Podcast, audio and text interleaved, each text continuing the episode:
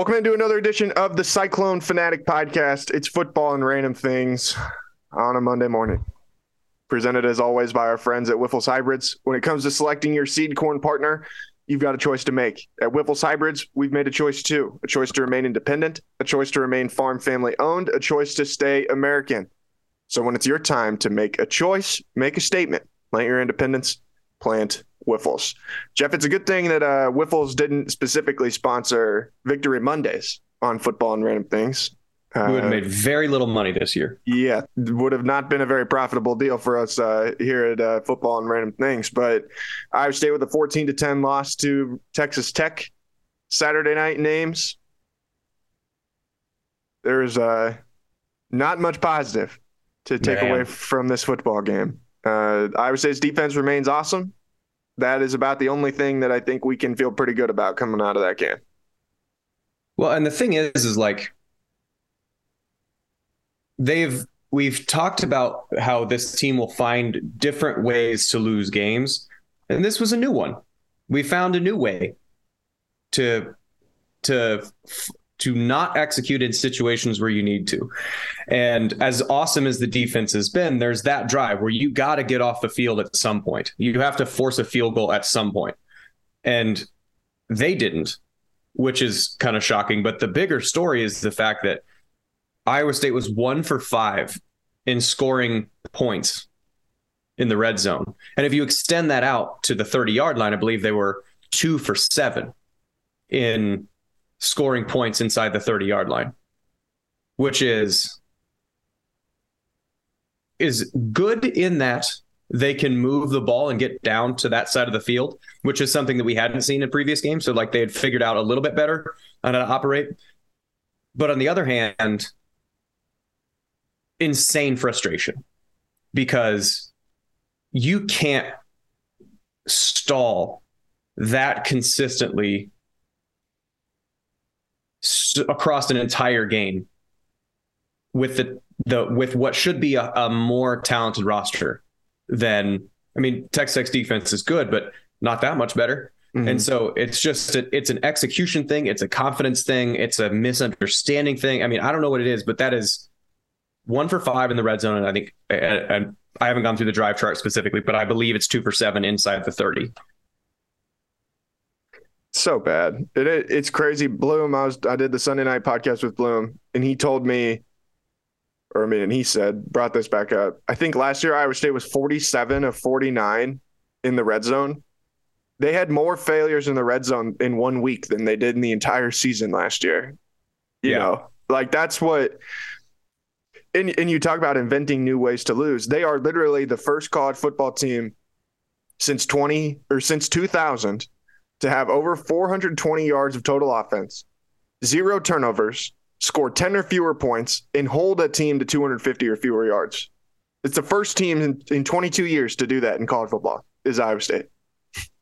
I thought your your column after the game summarized it really well, which is why is there so much frustration? It's because you can see that they're not that far away but because you can see that you're not that far away, that's the bigger thing that's annoying. It's not like you're getting killed. And I think the example that you used was you're the kid that goes to you've been saving up, you've been saving up, you've been saving up to get to buy that new Xbox, and you have $399 exactly. It's not like you have $100 you're trying to walk into the state, but then you forgot about sales tax and you forgot about a fee like a transaction fee. And so you have $399, but the whole purchase price is 418 and you don't have that extra $18 and it's that there's still a deficiency but then i think to build on that it's that you did it and then you went back to the drawing board and you went back and worked a little bit and then you brought $416 in.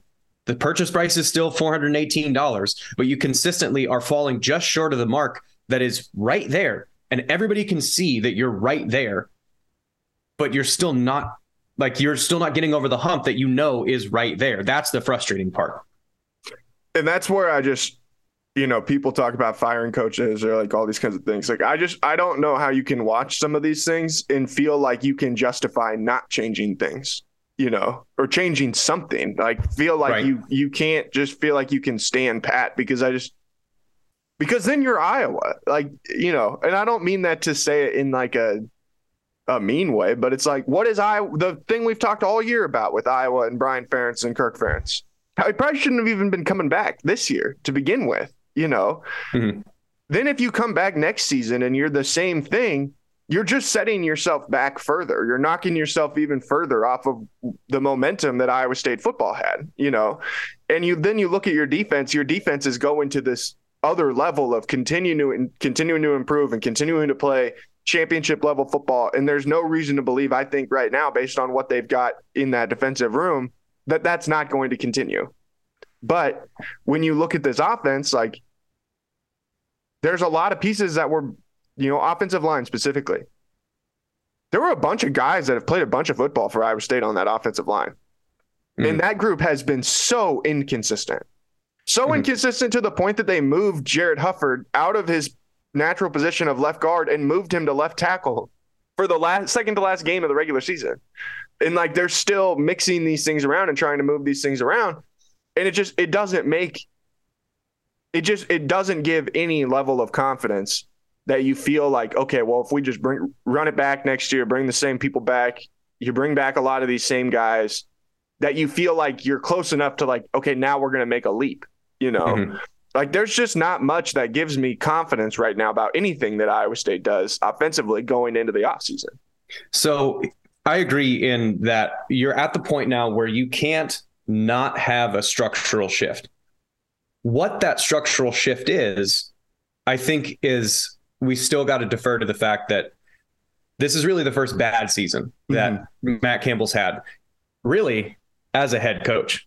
You know, like go back to his Toledo times. Perhaps the first year that he was at Toledo, I don't recall exactly what it was, but I mean, he's been a head coach now for a decade plus, and this is really the first one that's gone south when it sh- when it really shouldn't have. You know, you can talk about last year and say, "Oh, they are so bad," but last year's Iowa State team was like three plays away and some really bad bounces away from being exactly where you want it to. Offense if Iowa records. State's, if Iowa State's team last year had all the sa- had the same offense, but offense and special teams, and then have this year's defense, it'd be the number six team in the S and P, the ESPN's S and P poll.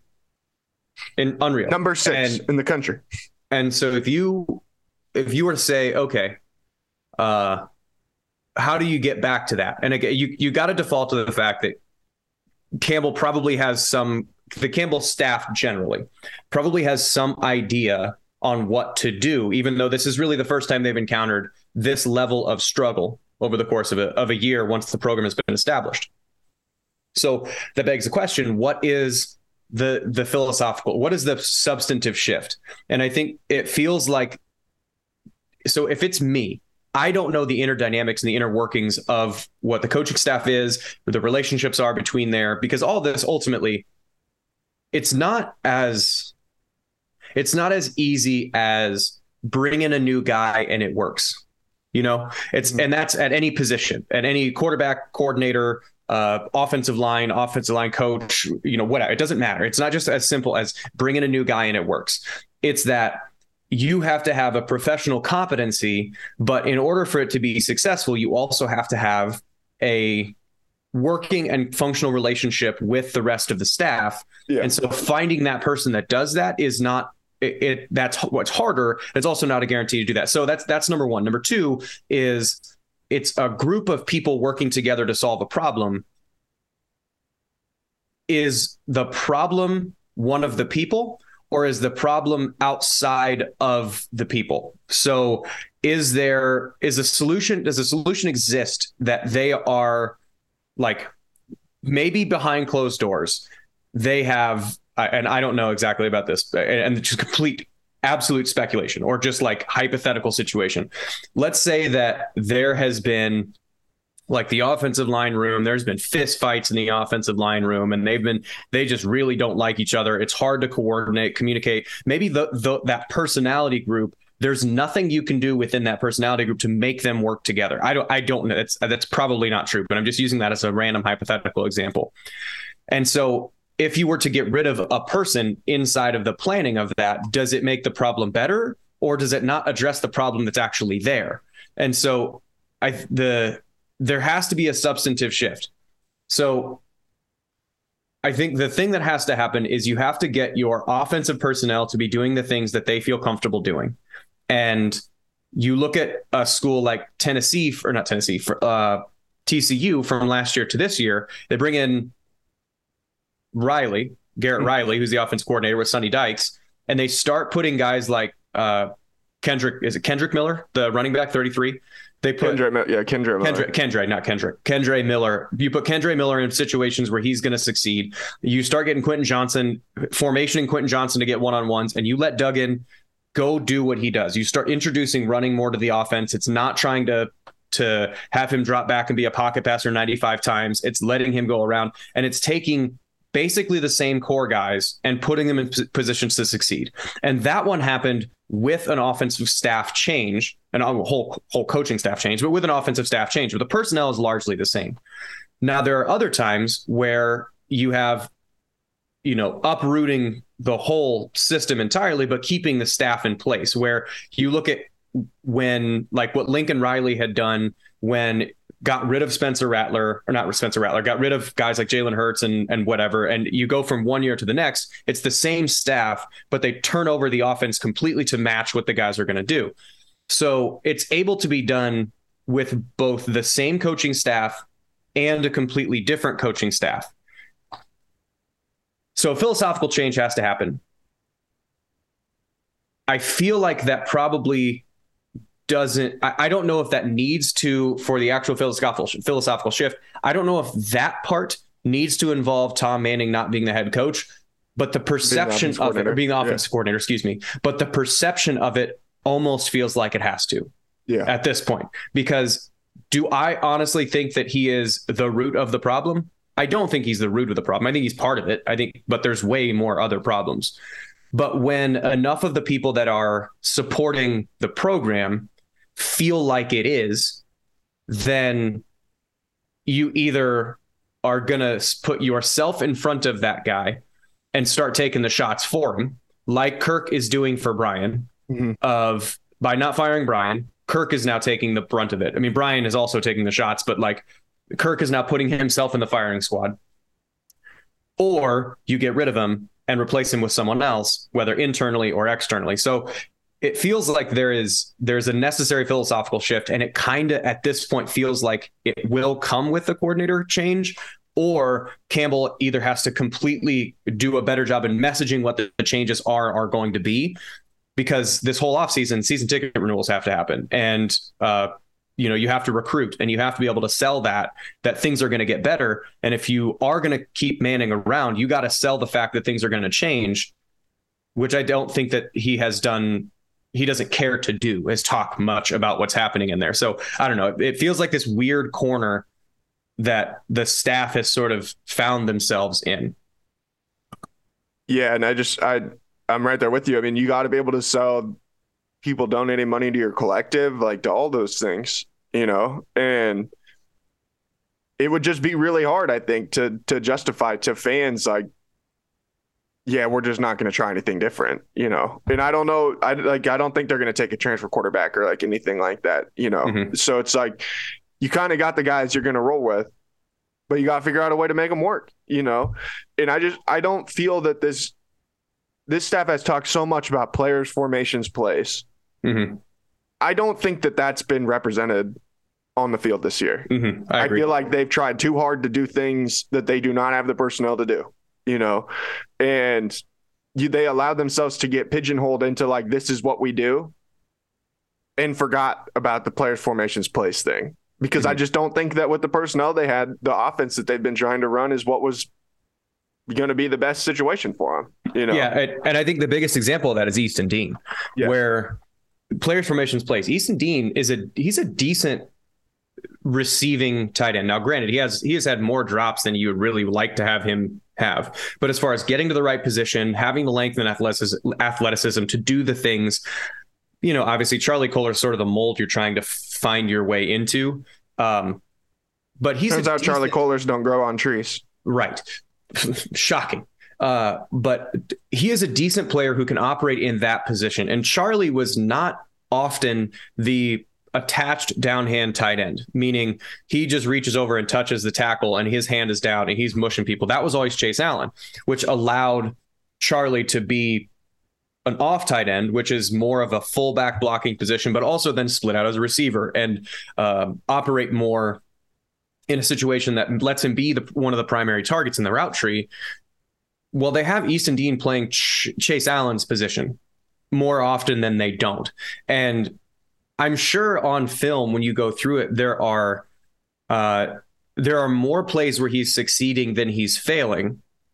Otherwise, they wouldn't. I mean, you literally couldn't justify keeping him there to even your teammates. Like if he is getting toasted every play, it's not going to work. But the problem is, I think I mentioned it before, where the statistics don't. Me- it was like I was. I think I was talking about like the PF the the PFF grades where they just give it a plus or a minus, and gave the example where on a, a negative play, if all negatives are counted the same, then your goal if, as a driver to go from driving here to the grocery store, a negative is you take a wrong turn, which counts the same as crashing into three oncoming cars and flipping your car. They're both negatives. One is clearly worse than the other, but by just having a plus minus thing. Now, the reason why I say that is because Easton Dean, when he makes mistakes, they're not take wrong turns on the way to the grocery store to get a negative. They are really bad mistakes. They're huge mistakes. They're drops. They are. Uh, he's trying to solo block a defensive end, and he's laid off the ball and gives up a sack. Like there's stuff where he's getting ragdolled by a defensive end or things like that because he's not in a position to necessarily succeed. And so he might have more pluses than minuses, but the the weight of the minuses is huge. Mm-hmm. And you're talking about the players formations plays thing he shouldn't probably be the downhand tight end. They don't have that on the roster. Tyler Moore will probably grow into that. Give him another couple years in the weight room. He'll probably end up being that, but he's not that position. Easton Dean isn't that. And so, like, by continuing to try and put him in that position, you are not enabling him to be the most successful that he can be. And that also then extends to the rest of the formation because Stevo Klotz now has to come in, or Steve Klotz has to come in and be the Charlie Allen or the the uh, Charlie Kolar position when he really is the Jared Russ position, and Jared Russ then has to be some version of another tight end that he's nor he is meant to be a fullback, and so like by having by trying to pigeonhole everybody into playing this multiple fullback, multiple tight end set, you don't have the guys to do it and so it feels like the order isn't players, formations, plays, it's formations, plays, players. And like that's sort of the inverse of how they've been running things to this point. And I think nothing typifies that more than the trying to run downhill inside the five yard line and getting stuffed every single time. Yeah, and I tweeted that out when it happened. And I that to me felt like Matt Campbell trying to prove a point or the staff in general, the program trying to prove a point, and they basically just proved that they were who we thought they are. You know, mm-hmm. like because they ran basically the same play three plays in a row. Yeah, and then to and then to go for it again the next time when you've been stoned five times in a row inside the five yard line, and then still go for it on fourth down and you get sacked instead of just taking points when there's like ton there's a lot of time left in the game. You're down by four points. It's like just take some, just take the three points. But then you mm-hmm. see like they have so little kick confidence in the kicking game that they can't kick a 18 yard field goal. You know, and so it's like it it just is. It's really frustrating, and I don't know what the answer would have been for this team because what have the receiving group done to make you feel really confident that if Iowa State's like, yeah, we're going to spread this thing out, we're going to play five wide, we're going to all of a sudden just sling the ball all around the yard? Do you have any confidence that that would have worked any better? Well, I think it's not necessarily the receiving group that I would not have that much confidence in. It's the fact that, like, there there is a way to thread that needle, and I think having a really heavy personnel set requires if Jirehl Brock was still healthy, or was healthy basically at any point throughout the season, then that offense can maybe work. You have to have, again, I don't think the tight end, like Klotz and Russ can block. Like those two dudes are, they got like dogs. Like they can actually push people around. Dogs. Um, dogs. Uh, and then Dean and Hanika are not that personality. They are more they're the Charlie Kolar mold, where they can block if they have to, but they should be more spread out as wide receivers or as off tight ends. They're not in that position. But if you have Jirehl Brock in there, then you can play Jared Russin as a as a, you know an off tight end. You have Xavier Hutchinson in one on one, and now defenses because he is a big physical back. You got to bring safeties and linebackers in the box. You have to trust it, and then you get more one on ones with with Xavier Hutchinson, whatever. But he hasn't been healthy all season, so he hasn't been able to do that. And Cartevious Norton also, I think he sort of feels like he tweaked his hamstring a little bit again in the second half of that game uh, on to, against Texas Tech. That he can't really, he wasn't really able to do anything. So you're down to Eli Sanders trying to run a position that Jirehl Brock, who's 45 pounds heavier than he is and has four four more years in the weight room. That's sort of where it is. But by threading the needle, like you have Xavier Hutchinson, Deshaun Hanika, the dude can play like he is a good wide receiver, like a wide receiving, a receiving tight end. He is a good receiving threat. You have guys like Sean Shaw, Dimitri Stanley's been a little bit inconsistent. You have Jaylin Noel. You have guys that you can that you could theoretically get to, but by having if you're going to drop back five wide, you got to treat it like the the Texas Tech reads back in the day which are you're trying to get the ball out quickly on half field reads. You're getting it to this guy or this guy or run, or you're trying to get it to this guy or this guy or get rid of it. Like it's possible to do that. It's not, you don't have to become the 2001 St. Louis Rams in order to say that you're a shotgun team or a spread team. You can do it a little bit different way, but it feels like they, they have been in this sort of dichotomous position of either we're going to open it up and throw it down the field and we're going to read four different reads. We're going to, the have a, a, converted route combination where the Xavier Hutchinson, if he reads press, he's going to do this. If he reads off coverage, he's doing this. Or Jaylin Noel at the same time, if he reads man, we're going to do this. If he reads zone, they're going to do whatever. Like you can have all these. It, it's it feels like if you're going to do it spread, they've done it four wide, com, like converted routes, whatever. And if they're going to run, they're going to run it out of three tight ends or two fullbacks and a tight end right. or whatever. And it, it, there is space in between there that they've not tried to find. Like that's just that's a, one of those things that like yes, I do trust that if you were to spread it out more, it would probably be more effective because that's more the skill set of this team. What do you think's next for Hunter Dekkers? Um, I hope for him because his problem is between the ears, and I don't mean that intellectually. Um, I think that as a what are you seeing? And when you don't have confidence in what you're seeing, you can't have you can't relax and go. Like uh I like golf examples a lot. And if you don't trust, if you're going into a golf tournament and one out of every three drives you hit is a hard snap hook. And then you have to use that in a competition, like in actual, it's a par five. You have, in order to, to score or even par this hole, you've got to drive it. You can't reach for that driver because you don't have enough confidence in it to let your natural swing. Where two out of three times, it's a great drive, but one out of three times, it's not. So you don't have the confidence to pull that thing out of the bag. So you can't actually let your natural talent operate because you don't have the confidence to know that it that it will.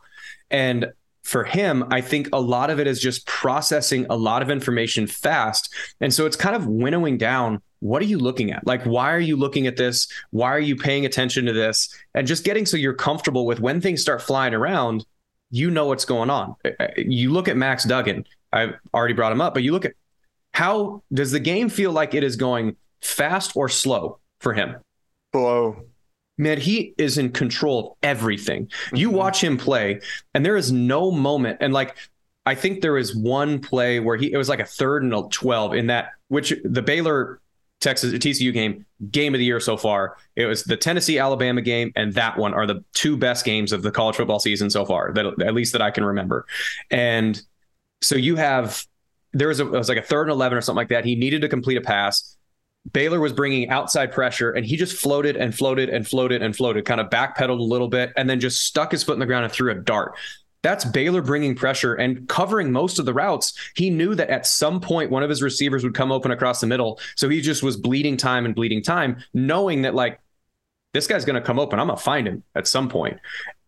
Hunter Dekkers in that situation, is going to throw it immediately to a check down receiver, or he's going to try and tuck it and run up the field into the back of the center because he's not confident with what's going on because he's seeing all my receivers are covered. Uh oh, I have to do something.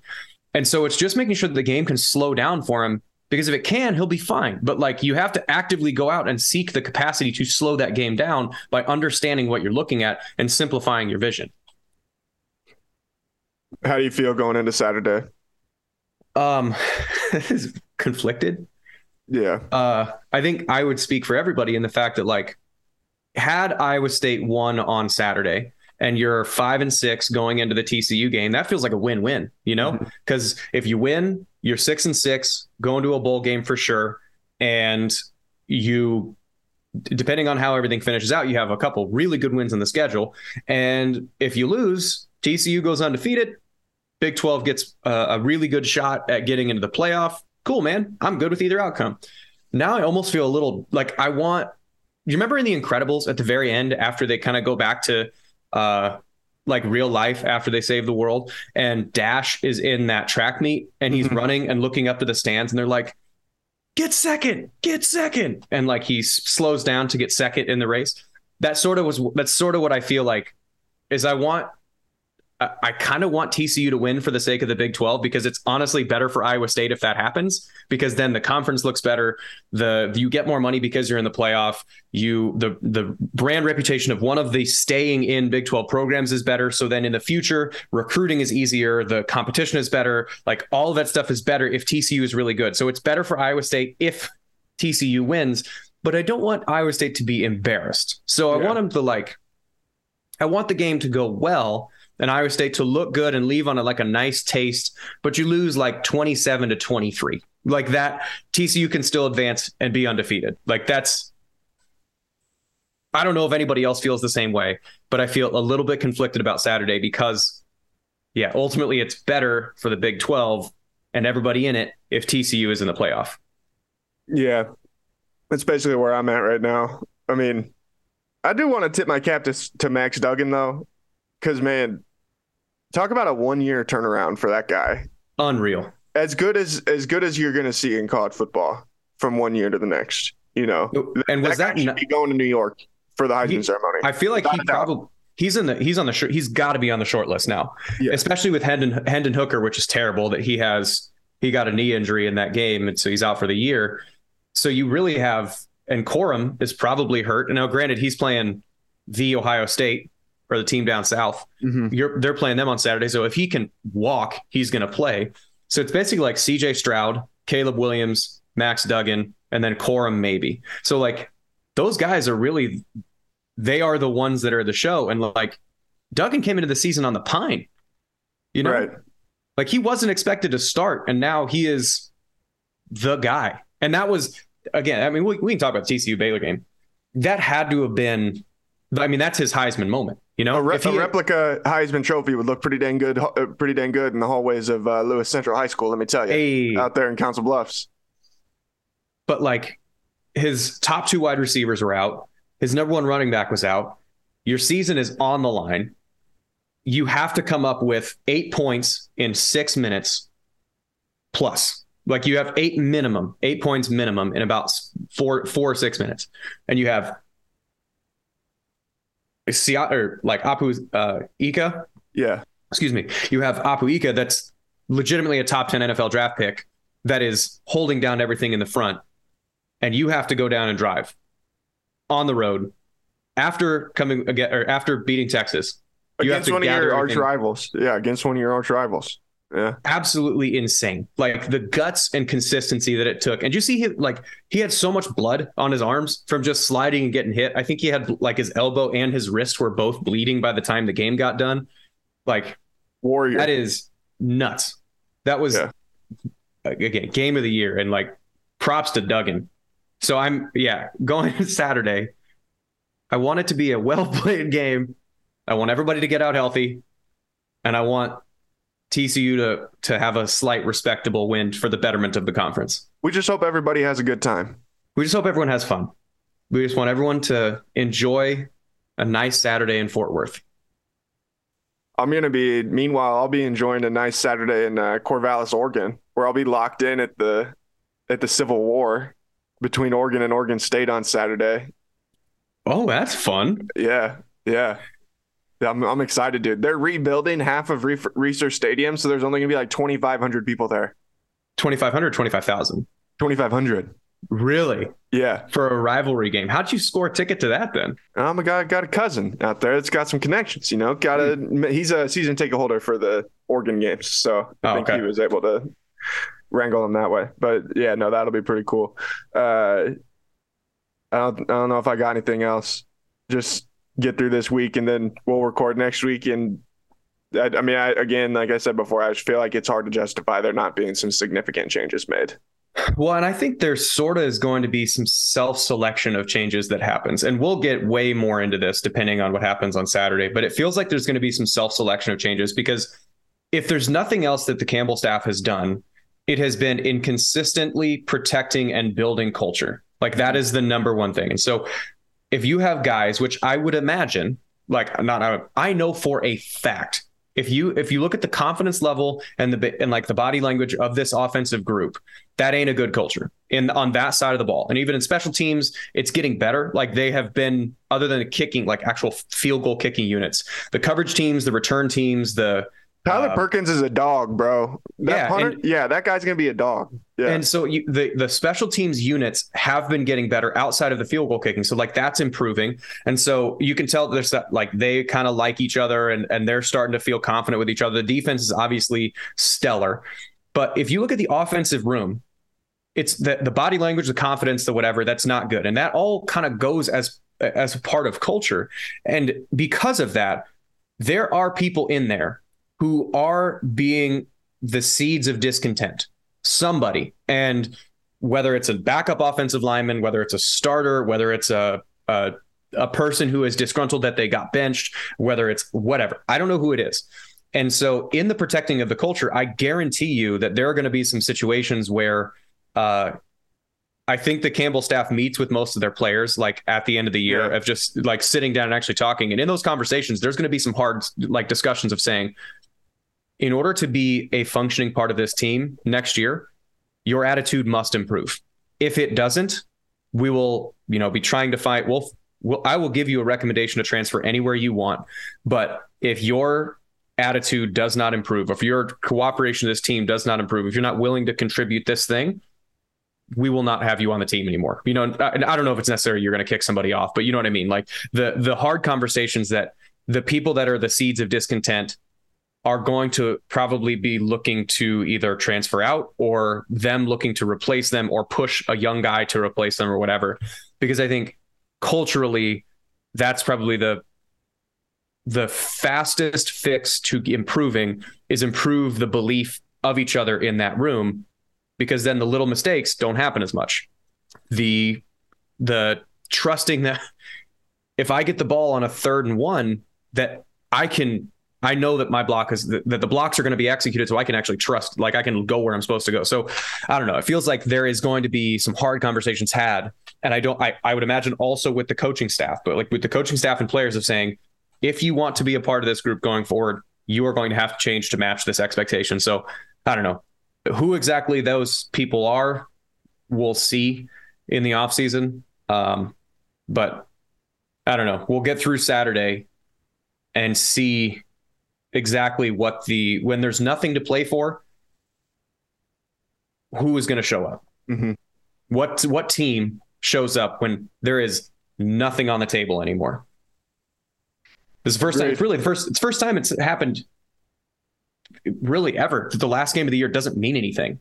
Yeah. You know, so we'll see what happens. All the chips are off the table. You're just playing for fun now. Who's going to show up? Who's going to show up? All right, man we'll talk to you uh, talk to you again next week. Thanks everybody for listening. Everybody enjoyed their Thanksgiving holiday, and we'll talk to you again soon. Peace.